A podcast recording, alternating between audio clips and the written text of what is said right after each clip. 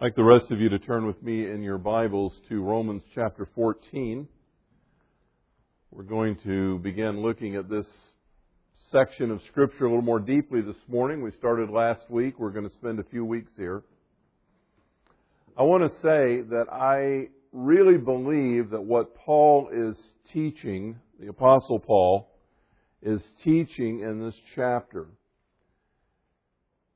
is one of the most important lessons for the church to learn.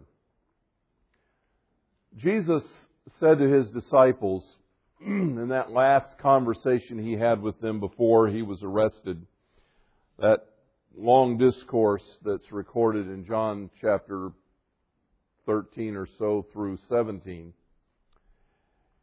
He said, This is the way that all men will know that you're my disciples the way that you love each other. Love is the defining outward characteristic of the Christian. And love for one another in the body of Christ is the defining characteristic of the church. It's not how smart we are. It's not how snazzy our services are. It's not how, how we dress. It's not any of those things that are going to really set us apart. But the one thing that cannot be duplicated consistently to the depth that God makes possible is love for one another in the body of Christ. And Jesus said, This is the thing that will let everyone know that you're, you're my follower, the way you love each other. And then when he came to that moment of prayer in John chapter 17, if you look closely at that prayer, the number one passion in the heart of Christ as he prayed for his disciples was that they might be one, that they might be in unity, that unity would define their relationships. Love and unity define the church when it's at its best.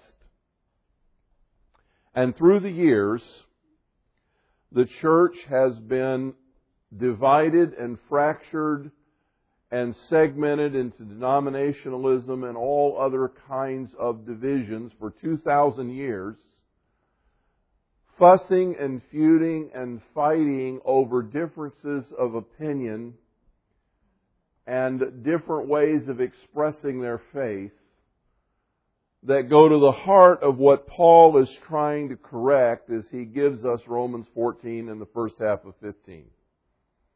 So if we get this, if we understand it, we will be more like the true church of Jesus Christ than any other way we could possibly be. Because the, the essence of the chapter is unity in the body of Christ by eliminating from our lives judgment and condemnation of one another over opinionated matters. Some of those opinions are held dearly. And the problem is that many of us often confuse our opinions with what is true biblical morality. We get them mixed up and and the Bible says this, and we think if we add three or four steps removed, we'll be safer. And so we begin adding stuff and interpolating things and magnifying things to the point that it's no longer recognizable as Scripture, but we think it's good common sense, so we're going to do it. And in the process, we alienate one another who differ in exactly how to do that. Now, in this section, Paul contrasts two kinds of believers. He contrasts those who are weak in faith with those who are strong in faith. And last week I touched very briefly on the characteristics of those who are weak in faith it has raised a lot of questions. The discussion around this topic has been very interesting.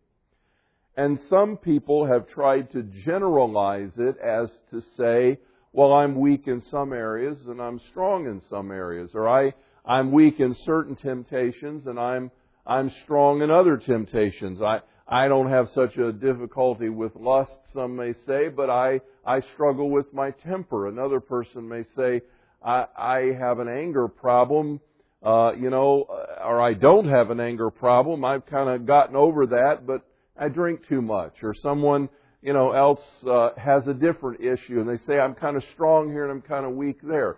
That's not what we're talking about. We're not talking about temptation.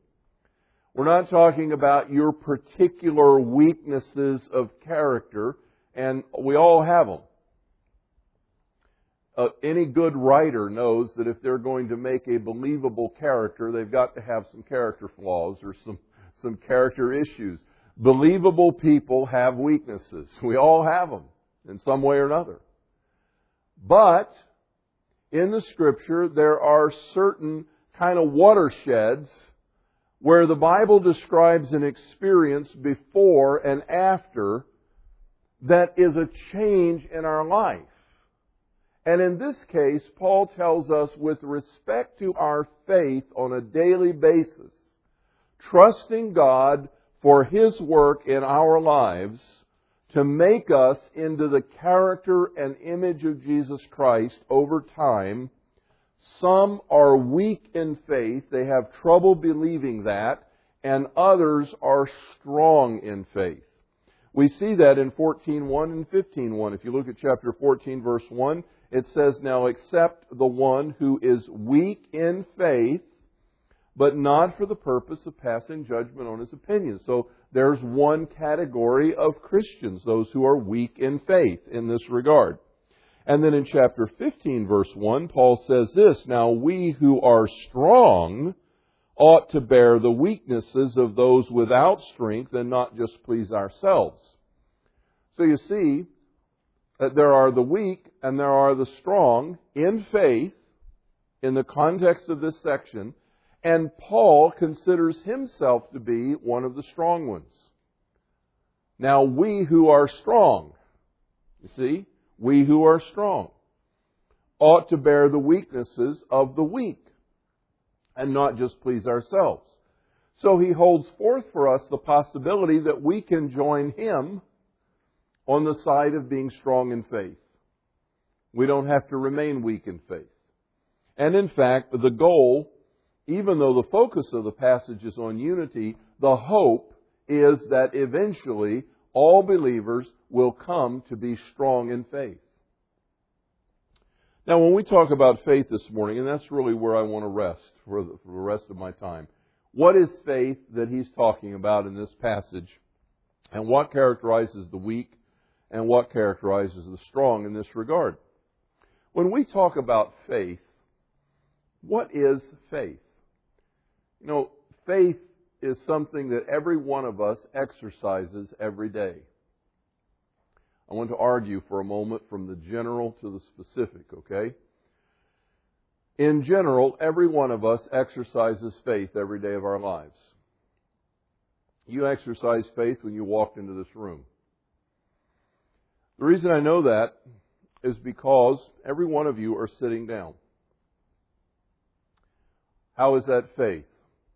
Well, faith is acting on something, a promise that has been made or implied or a commitment that someone else has made, and you take action based on that faith. You believe that what has been promised is true. Now, you didn't think about this, but when you walked in, you sat in a chair, and you're sitting there now.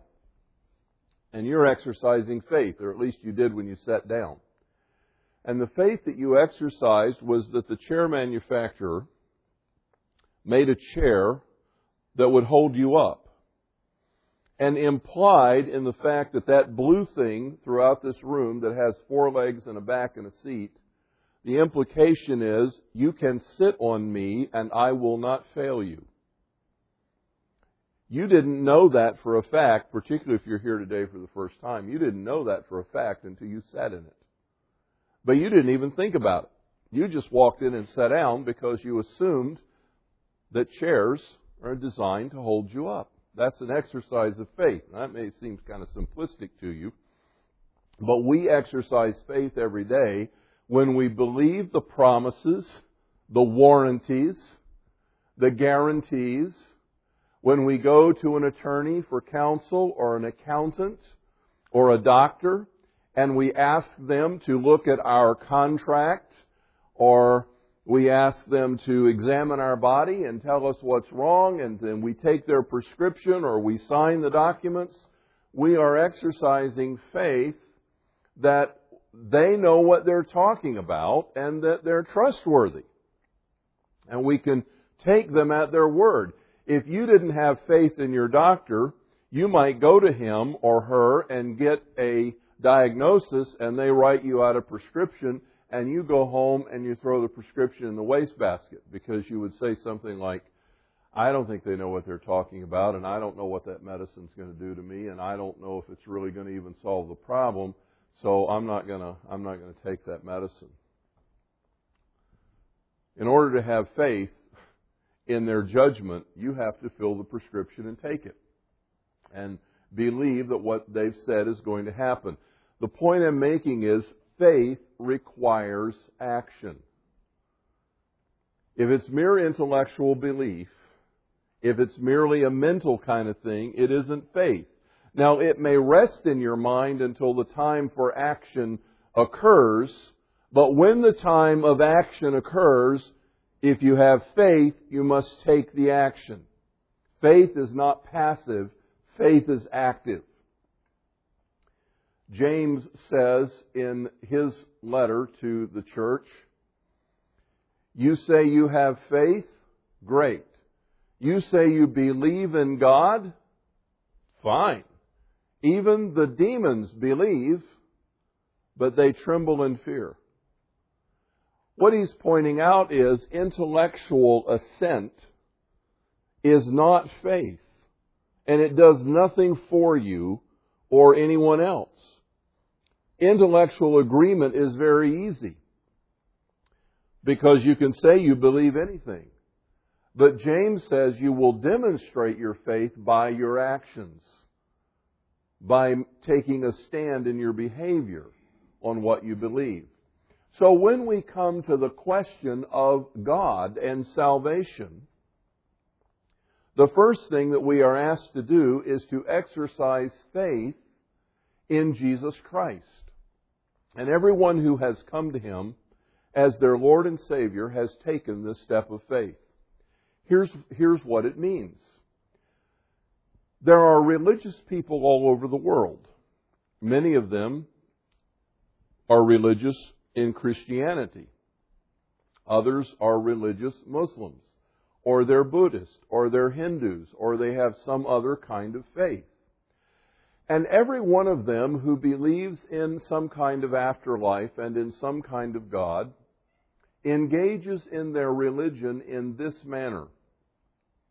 If I obey the tenets of my faith, my religion, if I follow the philosophy, if I do my best to treat my fellow man appropriately, to treat myself appropriately, to be as good as I can be, and to follow the guidance of my spiritual leader, whomever that might be, then one day when the judgment comes, I will pass the test and be allowed to enter heaven or whatever form heaven takes in that religion.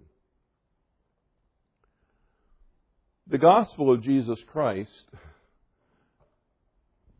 comes directly counter to that way of thinking and claims this every one of us has sinned.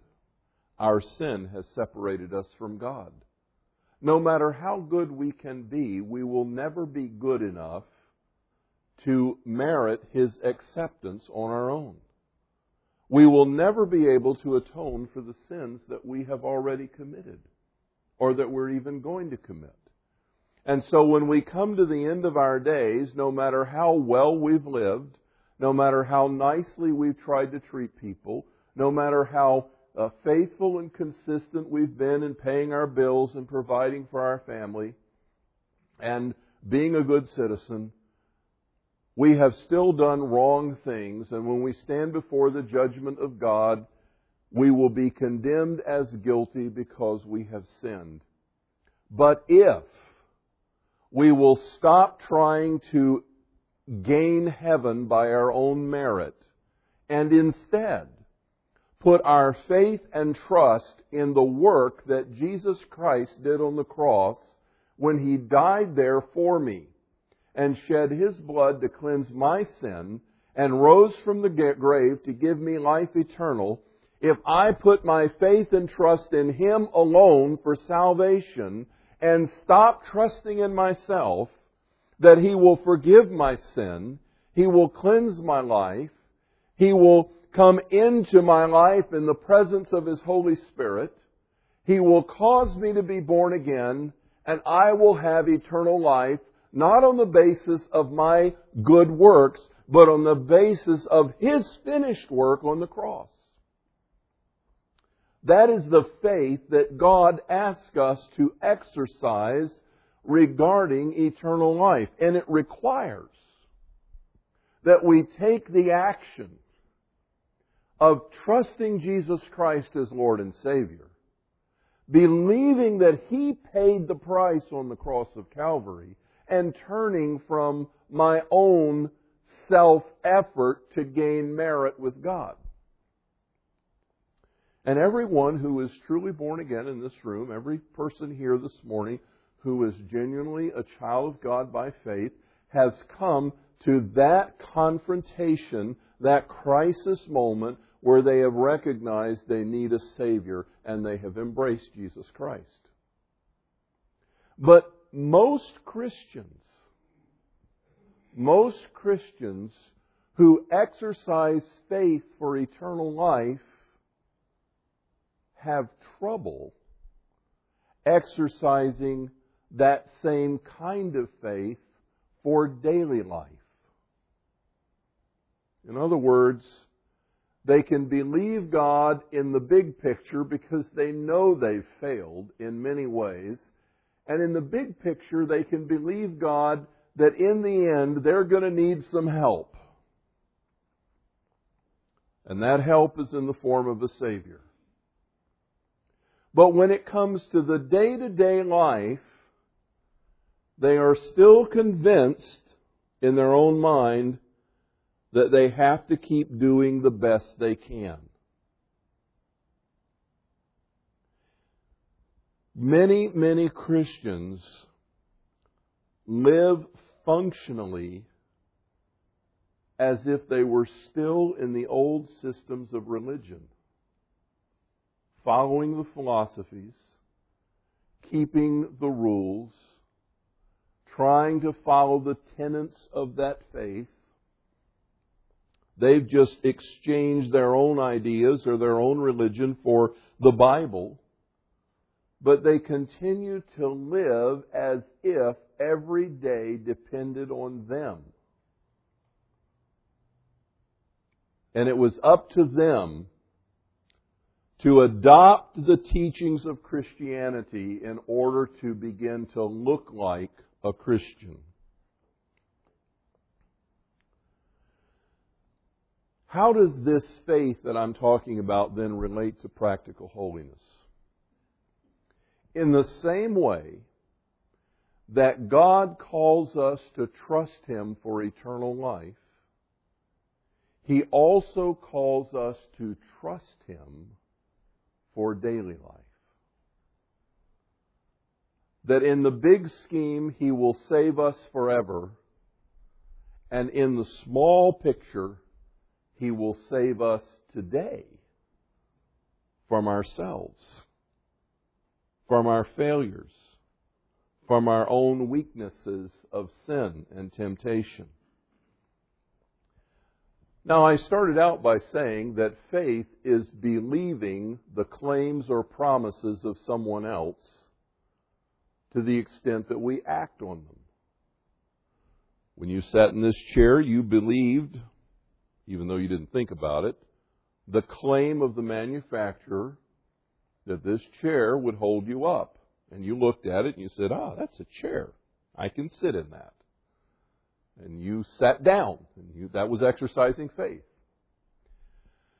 God has also made certain claims, certain statements, certain promises. Besides the, the great overarching promise of salvation and eternal life, He has made certain statements regarding our lives on a daily basis that we are asked by God to take on the basis of faith and to act on them. The first one is, if you happen to be following the outline, it's letter B number one. The first one is that the law has failed to produce righteousness. The Old Testament law that God gave to Moses on the mountain in the wilderness with the Israelites during the Exodus, that law did not produce righteousness in the life of any Jew. Never did. Never could. In fact, if you read your Bibles carefully, God did not give them the law to produce righteousness. He gave them the law to show them their sinfulness. The law is a reflection of God's righteousness, and by giving it to the Israelites, He was showing them, this is what I'm like. And guess what? You're not like me. you have a problem. But here's the law. Here's my character. Here's my righteousness. But the law has no ability in and of itself to produce righteousness in me. It doesn't matter if it's Old Testament law. Everybody thinks when I speak of law or when someone thinks of law, we're talking about the Ten Commandments. I'm not just talking about the Ten Commandments. I'm talking about any law, any rule, any regulation. Just pick one. I'm going to pick one out of Ephesians 4 in the New Testament. It's a rule that was never given in the Ten Commandments. Here's what it says Let no unwholesome word proceed out of your mouth but only such a word as is good for edification, for the need of the moment, that it may give grace to those who hear. So let me ask you, how many of you are familiar with that rule? Have you ever seen it before? Let no unwholesome word proceed out of your mouth. How many of you have tried to live by that rule on a daily basis? How does that work for you? Not very well, huh? In fact, and here's the point. You could take that rule, let no unwholesome word proceed out of your mouth. Let's see, I, I can never be sarcastic, I can never be caustic, I can never be unkind, I can, I can never tell anybody off, I can never get upset and spout off my irritation, I can never tell uh, a joke that has some questionable humor to it, I can never do any of those kinds of things. How many of you have been successful at pulling that off? Probably nobody, huh? Okay. You can, you can take that New Testament rule, and it's in the form of a command. Let no unwholesome word come out of your mouth. Okay? Write it down on a piece of paper, put it on a, an index card, tape it in the bathroom, tape it to your rearview mirror, put it on your desk at the office, put it in your locker where, where you keep your things. So you'll constantly be reminded of that verse from Ephesians 4. Try hard to do it.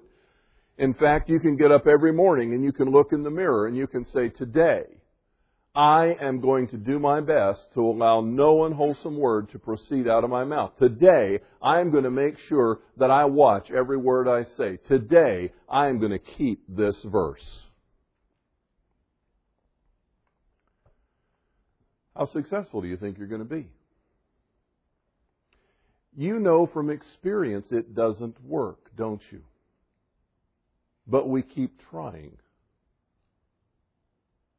Why do we keep trying? You know, someone has said that the definition of insanity is doing the same thing the same way every time and expecting a different result. Did you follow that? Okay. You do the same thing the same way every time, you expect a different result. Okay, tomorrow is going to be different. No, it's not. And that's only one New Testament rule. We could make enough of them that we could cover the bathroom mirror. You'd have to shave with a handheld. You could plaster your windshield. You could fill up your locker. You could make enough rules and enough right out of the Bible that that's all you would see. And friends, I'm here to tell you, if you tried your best to read all those rules, keep all those rules, follow all those principles all day long, you would be so tied up in knots you could not even live.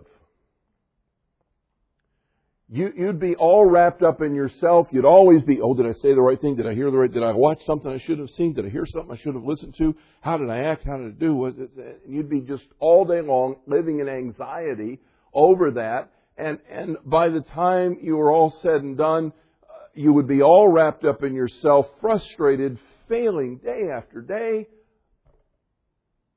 You know, those of us that try to live, those of you that try to live that way, I want to exempt myself from that one.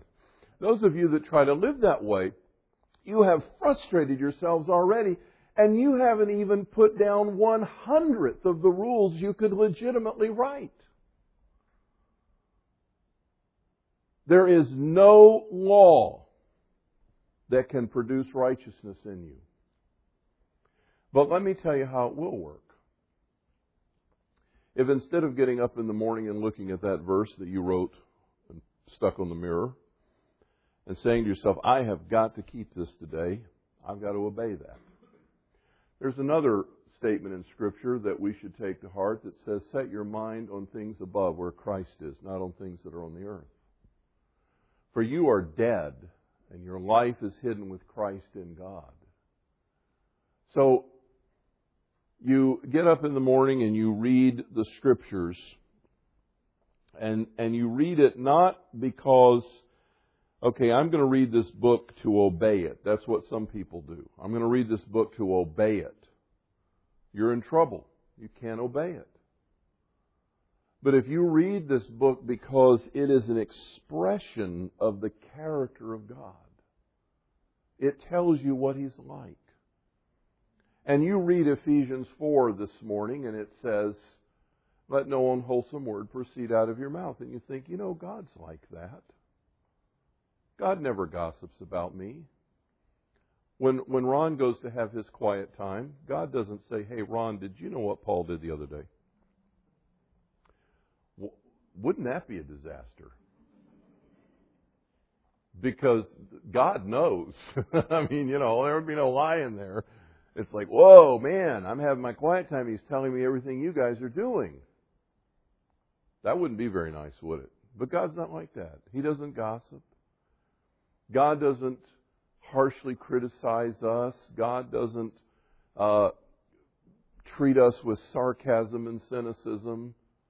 You never hear God say, you know what? I don't expect anything out of you today.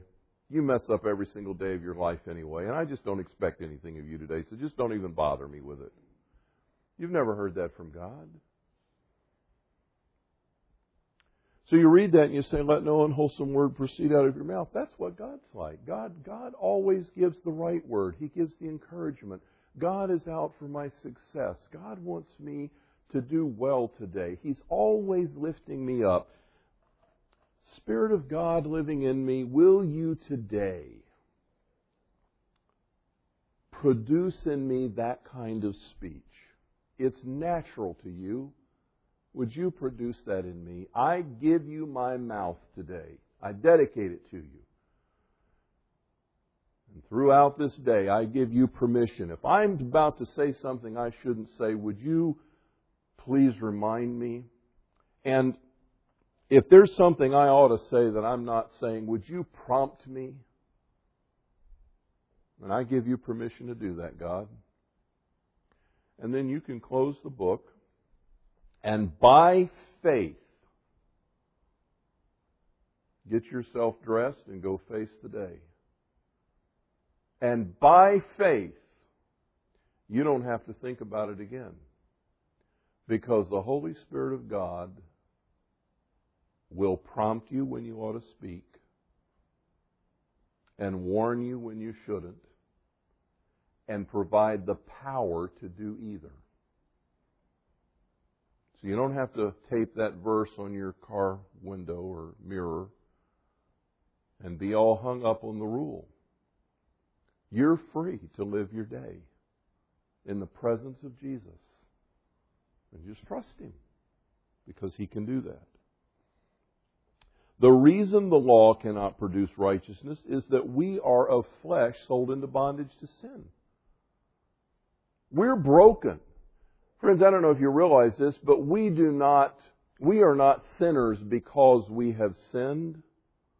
We have all committed sins because we're sinners. It's on the hard drive. We were born with the defect. Adam and Eve started us out on this path, and we've been on it ever since. We have a sin defect. Left to ourselves, we always go down. Even if you've managed to shore up some areas, no one can shore them all up. We have an internal defect that pulls us down with regard to God's character. We need to be born again by the Holy Spirit. These are truths that God tells us. Believe them. The law can't produce righteousness. You are defective. In you dwells nothing good in and of itself. You must be born again. You must be indwelt by the Holy Spirit if you're going to ever hope to look like the Lord Jesus Christ, like a godly person. You're going to have to have the Holy Spirit living in you. You need to be born again. All that is required to please God is to have His character reproduced in us that we might yield to the powerful influence of the Holy Spirit. Today, Lord, I trust you to be my righteousness. Not just eternally, but today, I trust you. You tell me when I'm going to do something wrong and stop me. You tell me when I ought to do something positive and tell me and Prompt me. I'm leaving it up to you, Lord. I'm trusting you. Because I can't do it. You know that. But you can. That is that confident life of faith.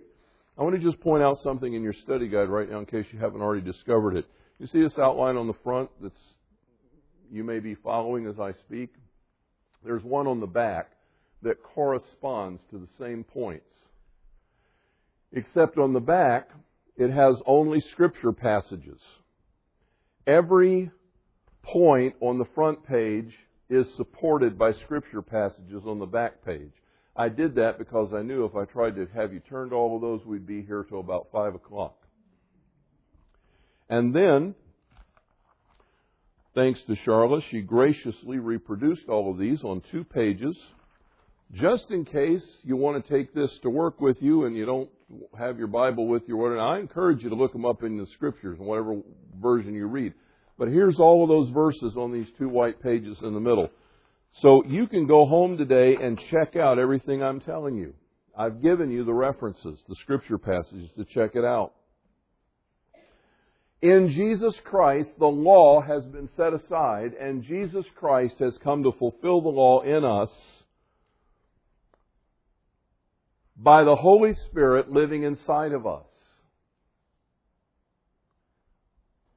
We must believe that God will build His character into our lives apart from the law or our efforts to keep it. Are you with me so far? This is just real important stuff. If you really want to go out there and live like a child of God, if you're frustrated, if you're here this morning and you're frustrated with some bad habit in your life, if you're frustrated by something you do over and over again, if you've gotten gut level honest with yourself and you've looked in the mirror and you say, you know what, I've just got a problem and I, I just, I keep doing this thing over and over. I'm thoughtless or I'm ill tempered or I'm sarcastic and I hurt people. Or I'm short tempered or, you know, I can't keep my eyes where they belong. I, I, I want to listen to stuff I don't need to hear. I've got a problem. Here's the answer. Here's the answer. You can trust God to do for you what you have never been able to do for yourself. He will empower and enable you by faith, if you believe Him, to walk and become victorious over those things. So, what is it that characterizes the weak in faith? What do they have trouble believing?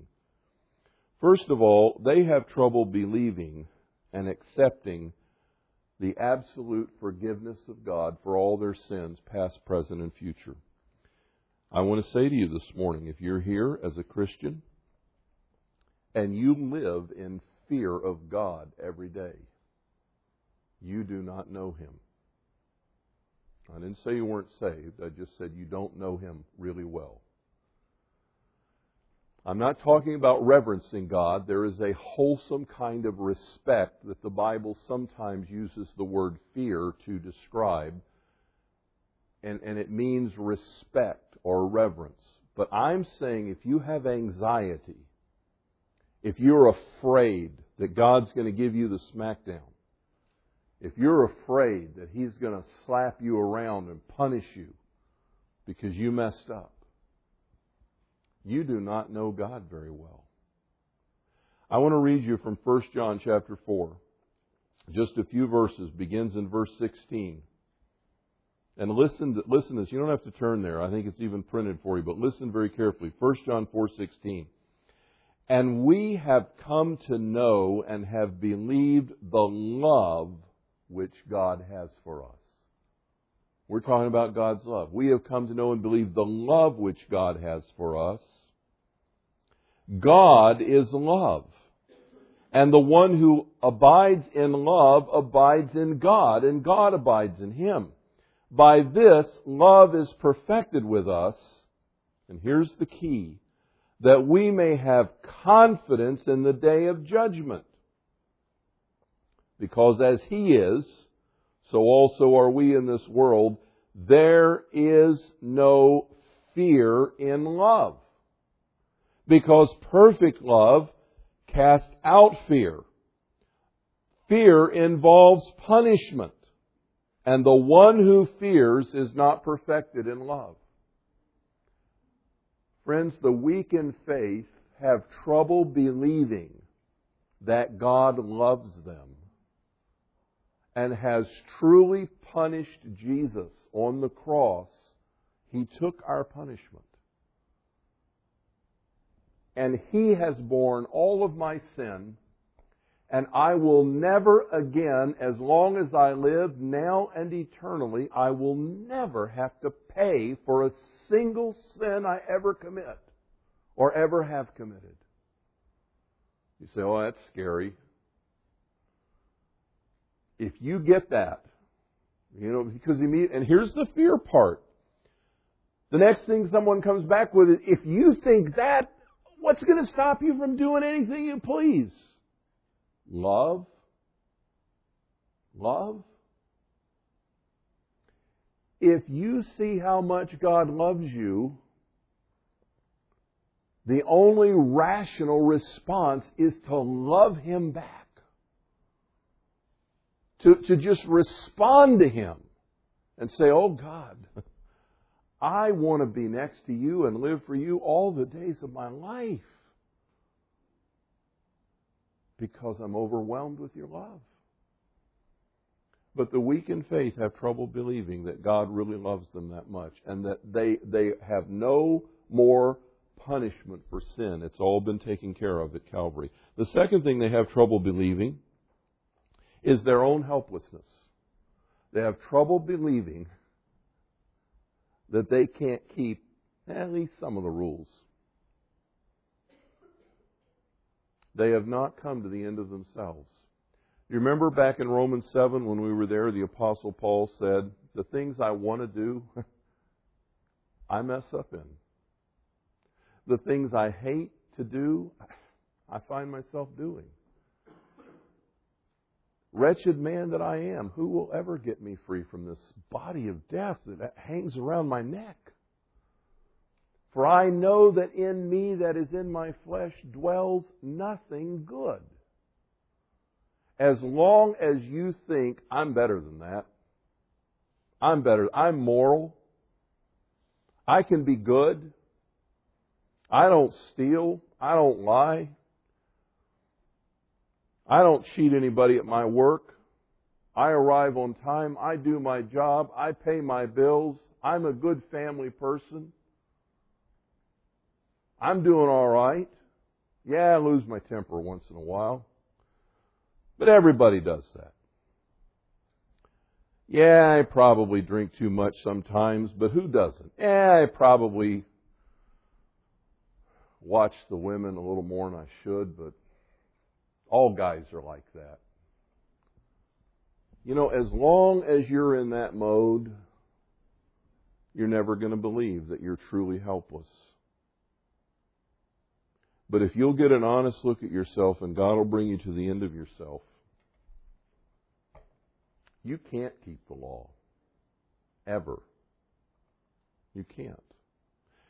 And if you think you've got some area licked, you need to think again because the scripture says, let him who thinks he stands take heed lest he falls. The moment pride creeps in, you're going to be on your nose. The weak in faith have trouble believing there's nothing they can do to contribute to their righteousness. And so they keep trying. The weak in faith have trouble believing that the Holy Spirit is capable of leading not only themselves, but the whole church. The fear is if we take away the rules, everybody's just going to go wild. They're going to go crazy. And denominations through the years, you know, I, I think I've told you before, but when I was in school in North Georgia, up in that part of the country, Northeast Georgia, um, Carolinas, uh, South Tennessee, whatever, Of course, they handle snakes up there too, so that's a little weird. But anyway, there was a denomination up there that split three times over whether men should wear neckties to church. Split three times over whether you should wear a necktie. They were basically factory, factory workers and coal, coal mine workers in that particular denominational setting, and their attitude was you come to church with a necktie, you're just trying to be like the boss man. You're trying to be like the big guy that owns the company. You're trying to show off. That's pride. That's spiritual pride. You can't be holy and have spiritual pride.